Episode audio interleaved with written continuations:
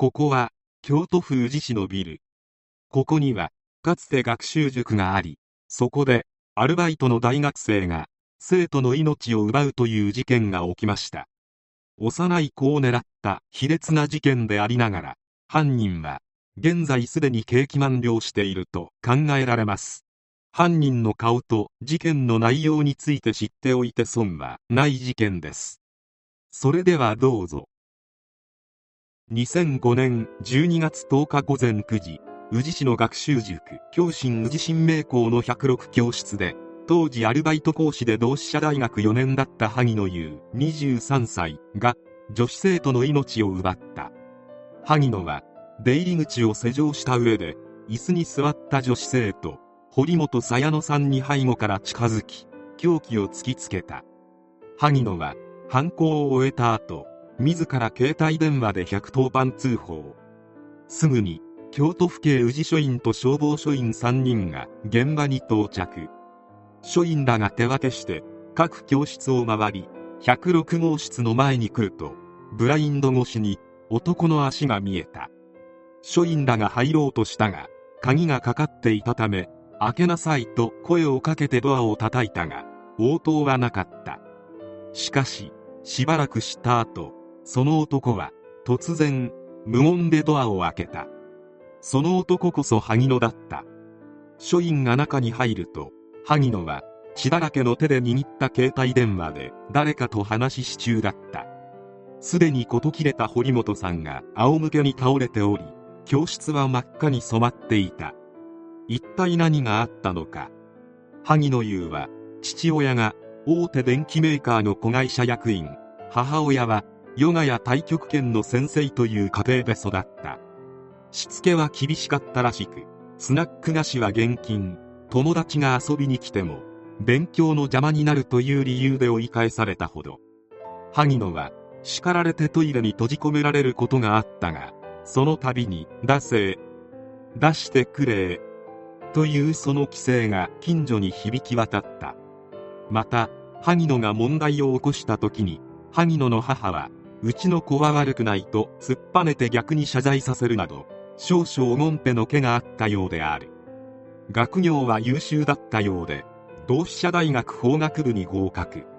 しかしこの頃から幼少期の復讐と言わんばかりに萩野の家庭内暴力が始まった。ひどい時は母親が救急車で運ばれたこともあった。問題行動は家庭内にとどまらず2003年6月萩野が3年生の時図書館で女子学生の財布を抜き取る窃盗事件を起こし1年半の定額処分を受けた。この時現場を目撃していた警備員に抵抗して怪我を負わせて懲役2年6ヶ月執行猶予3年の有罪判決となっている。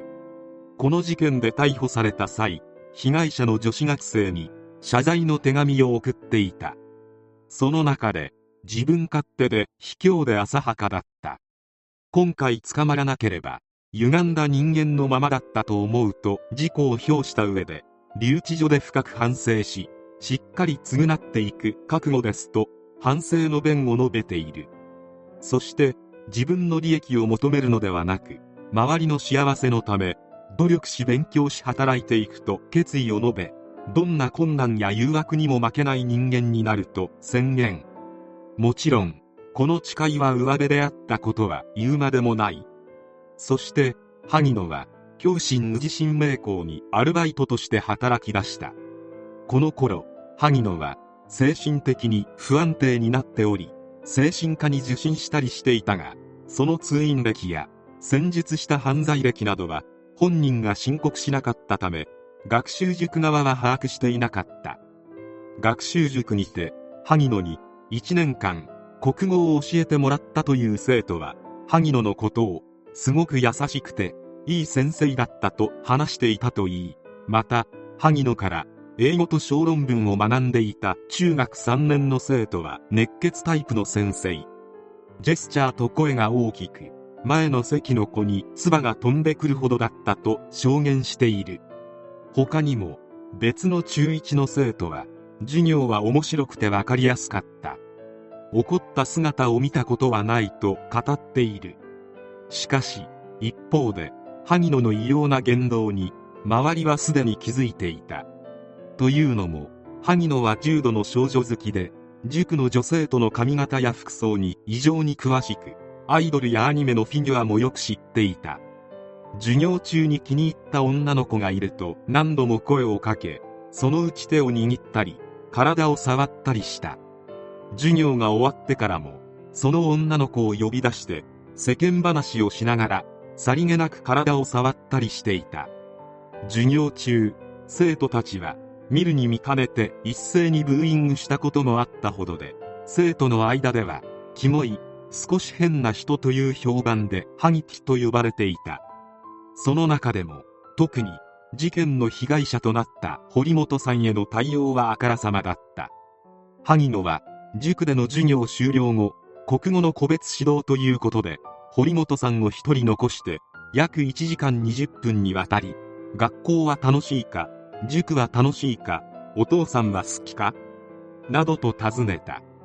堀本さんは学校も塾もお父さんも好きと答えると萩野は僕は心理学の勉強をしているから鞘野ちゃんが嘘を吐いているのはわかると言い放った。萩野のあまりに気持ち悪い言動に本気で嫌悪した堀本さんは塾からの帰宅途中で迎えに出た母親と出会うと顔を見るなり泣き出した。その夜堀本さんから話を聞いた両親は塾に電話し萩野先生に不安を感じると訴えた。しかし萩野の気持ち悪い行動はとどまることを知らずついに堀本さんがもう国語の授業に出ないと言うと萩野は職員室の奥に堀本さんを連れて行きなんで？としつこく問い詰めた。再三の親の申し出もあったことから校長の判断で12月から受講をやめさせた。事件当日の10日に予定されていた中学受験の合否判定テストでも鞘野ちゃんと萩野の関係を懸念した校長が試験監督を萩野から別の男性講師に変えている。しかし事件は起こってしまった。事件当日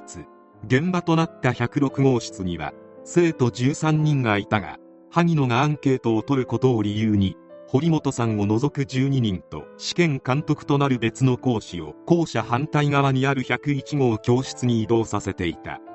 萩野は当日学習塾に来る予定はなかったが突然塾に現れ国語の受験に関するアンケートを取りたいと試験監督係の講師に申し出た。事件後学習塾側の説明するところによればアンケートを試験前にすることはないという。そして二人きりになってしまった後事件は起こったのだった。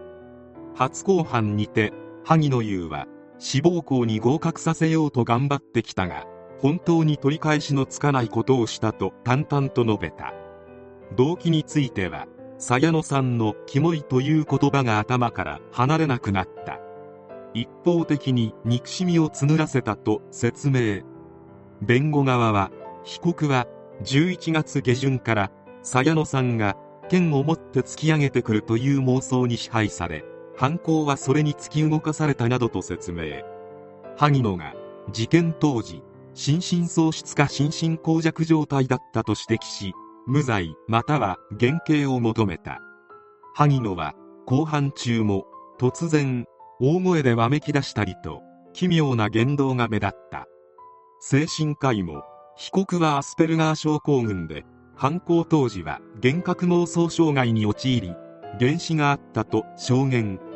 そして一審で下された判決は懲役18年。検察弁護側ともにこの判決を不服として控訴。すると二審ではなんと萩野の心神耗弱を認定。懲役18年とした原審を破棄。萩野に対し懲役15年を言い渡した。閉廷後に会見した堀本鞘野さんの父親は萩野に対し許せない。娘を返せと言いたいと訴え続けていた。検察側は両親が終身刑がない以上萩野被告を死刑にしてくださいと述べていることを明らかにしたがその願いは叶えられることはなかった。